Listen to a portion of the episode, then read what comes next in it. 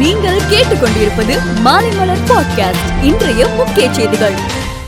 தாம்பரத்தில் அதிமுக வேட்பாளர்களை ஆதரித்து எதிர்க்கட்சித் தலைவர் எடப்பாடி பழனிசாமி பிரச்சாரம் மேற்கொண்டார். அப்போது பொங்கல் பரிசு தொகுப்பில் ஐநூறு கோடி ரூபாய் ஊழல் நடந்துள்ளது என தமிழக அரசு மீது குற்றம் சாட்டினார்.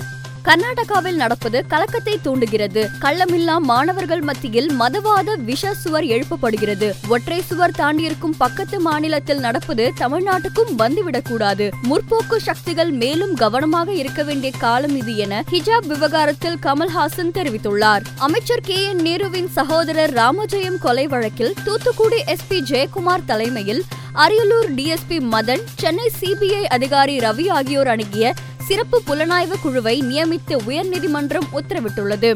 பத்து ஆண்டுகளாக சிபிசிஐடி சிபிஐ விசாரணை நடத்தியும் கொலைக்கான நோக்கம் கண்டறியப்படாததால் உயர்நீதிமன்றம் இந்த குழுவை அமைத்துள்ளது. கேரளாவில் மூன்று நாட்களாக பாறை இடுக்கில் சிக்கி தவித்த பாலக்காடு இளைஞரை ஏழு மணி நேர போராட்டத்திற்கு பின் கயிறு கட்டி ராணுவத்தினர் பத்திரமாக மீட்டனர்.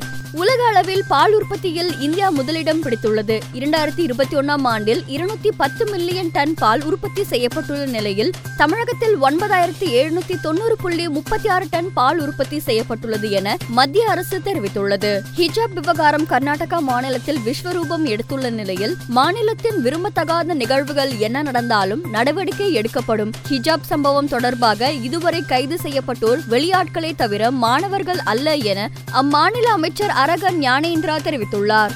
காங்கிரஸை வெறுப்பதாக இருந்தால் அது குறித்து பாராளுமன்றத்திற்கு வெளியில் பேசவும் என காங்கிரஸ் தலைவர் மல்லிகார்ஜுன கார்கே மறைமுகமாக பிரதமர் மோடியை விமர்சனம் செய்துள்ளார். கடந்த ஐந்து ஆண்டுகளில் மொத்தம் நாலாயிரத்தி எட்நூத்தி நாற்பத்தி நாலு வெளிநாட்டினருக்கு இந்திய குடியுரிமை வழங்கப்பட்டுள்ளது.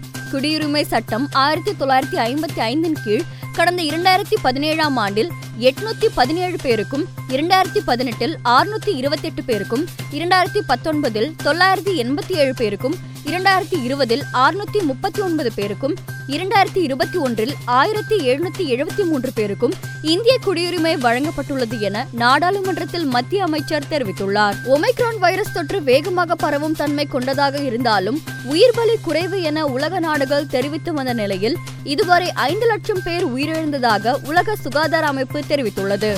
மேலும் செய்திகளுக்கு மாலைமலர் டாட் காமை பாருங்கள்.